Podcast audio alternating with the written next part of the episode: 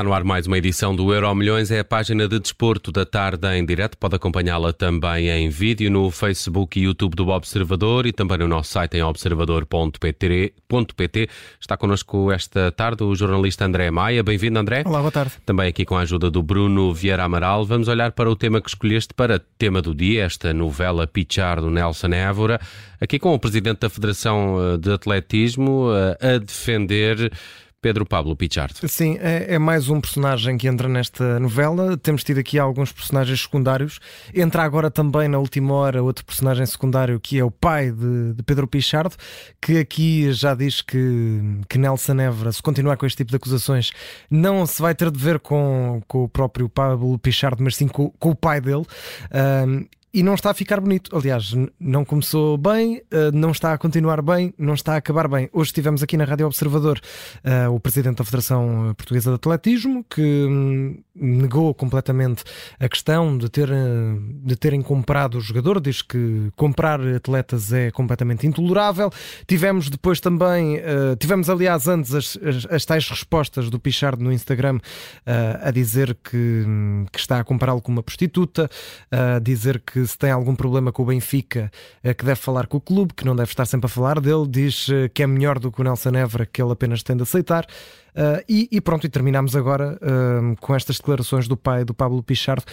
Uh, sinceramente, acho que esta novela já, já enjoou um bocadinho, porque já não é de hoje, uh, tem agora este ponto alto uh, numa entrevista que até começou aqui na, na Rádio Observador e que era apenas uma entrevista devido ao Nelson Évora e que acaba por uh, ser o, o, rastilho para toda esta, esta situação. Mas já ouvimos falar este caso muito tempo, como o, o Pichardo disse, esteve calado durante muito tempo e agora parece que a panela de pressão rebentou e está a sair tudo cá para fora. Mas eu olha, mais do que jornalista, desporto ou não, como, como adepto, é, é triste ver. Eu, uh, quando era pequenino, uh, estava, não sei, no quinto ano, quando vi o Nelson Évora ganhar a medalha de ouro em 2008, e agora ver toda esta situação uh, é, é triste. Vamos ver como é que isto acaba e não, não parece que deixe, deixe uma boa imagem uh, em Portugal. Temos ainda por cima muitos atletas que são naturalizados uh, e eu acho que o, o, Presidente da Federação de Atletismo conseguiu explicar hoje bem também aqui na Rádio Observador a, a, tal diferença de tratamento, porque ele admitiu que houve uma diferença de tratamento no processo de naturalização. Só que é, é uma diferença de, de, tratamento que é óbvia, que é o facto do, do Pedro Pablo Pichar ter tido uh, o facto de quando veio para cá ter tido um, fundo, um visto especial por já ser atleta. O Nelson Évora, quando veio para Portugal, tinha 11 anos, portanto era uma criança. Mas está previsto na lei. Exatamente, está previsto na lei. Isso. O Pedro Pablo Pichardo uh, adquiriu nacionalidade portuguesa com um, um, uma exceção prevista na lei para, uh, para quem cidadãos estrangeiros a, país. que sejam chamados a prestar serviços relevantes ao Estado português ou à comunidade nacional. E como é óbvio, Nelson Évora, tendo 7, 8 anos, 11 anos, quando veio para cá, não poderia. E nem pode ser aplicado a qualquer, qualquer atleta. Claro. Nós estamos a falar de Pedro Pablo Pichardo e Nelson Évora sabe perfeitamente que uh, Pichardo é uma, um atleta de eleição. Uh, dizer, os resultados estão aí. Uh, claro. os, os tais serviços relevantes Uh, basta olhar para o Palmarés, já com as cores uh, da bandeira portuguesa de Pedro Pablo Pichardo. É campeão do mundo, campeão olímpico, campeão europeu. Uh, não há dúvida quanto aos serviços relevantes. Isso não pode ser aplicado a qualquer cidadão estrangeiro. Quando Nelson Évora vem dizer que quer igualdade para todos, ou seja, que uh, todos os outros uh, atletas uh, tivessem o, este, este benefício uhum. que está previsto na lei de Pedro Pablo Pichardo, esquece que nem todos os atletas são, uh, têm a qualidade do Pedro Pablo Pichardo, portanto não, não, não, não são incluídos, não, não, não podem ser incluídos, uh, não podem beneficiar desta exceção uh, da lei.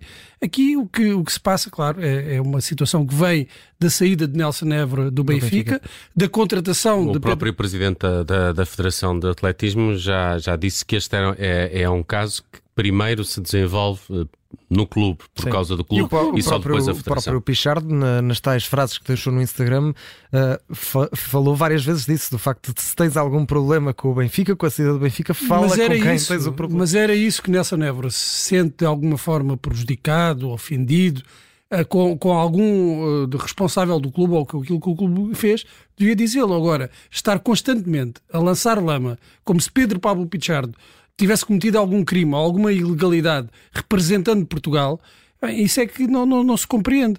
Já a atitude que Nelson Évora teve durante os Jogos Olímpicos foi péssima, tem tido péssimas atitudes ao longo deste tempo todo. Neste momento já se esperava que eh, pelo menos não comentasse a situação. Dissesse gostava que todos os atletas tivessem, beneficiassem da, da mesma oportunidade, tudo bem, mas não se alongasse, não fosse para além disso. Porque depois, claro, eh, gera uma resposta como a de Pedro Pablo Pichard, que não é bonita também, diga-se de passagem, Uh, mas como disse o pai de, de Pedro Paulo Pichardo, se calhar tinha que haver uma resposta porque uh, Nelson Évora, em vez de, de se calar, não é? porque não ter calhas, insiste uh, neste tipo de argumentação que não é bonito, sobretudo estamos a falar de dois dos nossos únicos cinco campeões olímpicos. E já, já pensaste que duas lendas de Portugal, Cristiano Ronaldo e Nelson Évora, acabam por ter aqui um final de carreira que uh, acaba por manchar um bocadinho a, sua imagem? Bem, eu aí uh, não eh, queria entrar na questão, acho que não. não com não comparações faz... diferentes, claro. Sim, mas... Não, mas não acho que faça muito sentido trazer o Cristiano Ronaldo para a conversa, ele terá lá as, as situações dele. Sim, com motivos diferentes. Uh, sim, aqui temos, estamos a falar de, de, de, uma, de um comportamento e de palavras, de, de afirmações reiteradas de Nelson Évora e pelas quais ele é o único responsável. Claramente. Avançamos para o futuro. No Euro Milhões, o André Maia escolheu eh, o jogo de amanhã, Porto Inter de Milão. O que é que podemos esperar desta partida? Passa, olha, passa pela Champions o futuro do Porto ainda esta época? Esperemos que sim, esperemos que sim. Mas olha, uh, aquilo que queremos saber mais é se amanhã vamos ter bombo ou se vamos ter música erudita. Violino, não é? Exatamente, se vamos ter ópera, bombo, música, música mais clássica. Foi uma das perguntas feitas ao, ao Sérgio Conceição na conferência de imprensa. Perguntar-lhe se, se para amanhã derrotar o Inter de Milão será preciso mais bombo ou será preciso mais uh, música clássica, uma ópera. O Sérgio Conceição uh, diz que se tiver de ir a bombo vai de bombo, mas diz que uma coisa é certa: que os adeptos do Porto, seja com bombo, seja com violinos, o que eles querem, uh, obviamente, é ganhar. Falou também um bocadinho sobre o blackout que tem feito sobre temas da, da atualidade nacional uh, e diz que assim vai continuar. Diz que, uh, por enquanto, enquanto houver o ruído, que se vai manter em silêncio e que o silêncio fala muito. E de resto, falou aqui também do facto das estatísticas pouco importarem. disseram obviamente, e acho que isso é, é claro que o Inter acaba por ter mais experiência de plantel na, na, Liga dos Campeões. Se isso poderia ser uma desvantagem ou não para o Porto, diz que não, não liga muito à estatística nem à história. E a verdade é que, olhando para aquilo que Porto e Inter de Milão fizeram na primeira mão, uh, acho que o Porto tem capacidade, pelo menos, para uh, levar uh, esta eliminatória para um, pelo menos um desempate. Relembro, basta o Porto marcar um gol que fica tudo igual. Mas se o Porto porque... ganhar, mesmo seja pela margem mesmo, mínima, tem de, ir, tem de ir a desempate. Tem de ir a é? desempate e, portanto, já não temos aqui também a questão dos gols fora. Portanto, mesmo, mesmo que o Inter marque no Dragão, o Futebol Clube do Porto acaba por ter todas as capacidades para, para passar, seja com bombo ou seja com violino. Eu acho que acho que sim, acho que o Porto deve vir para este jogo assumindo que tem um futuro na Liga o, dos Campeões. O Sérgio Conceição acho que venceu sempre no Dragão as equipas italianas. Sim, ele é um especialista a bater equipas é, italianas. Mas, mas, chega aqui, mas chega aqui em desvantagem nesta eliminatória. Sim, mas eu creio que isso viu-se até pelo jogo do, do, do Estoril. Creio que a cabeça do jogador já estava neste jogo. É um dos grandes objetivos sim. da temporada.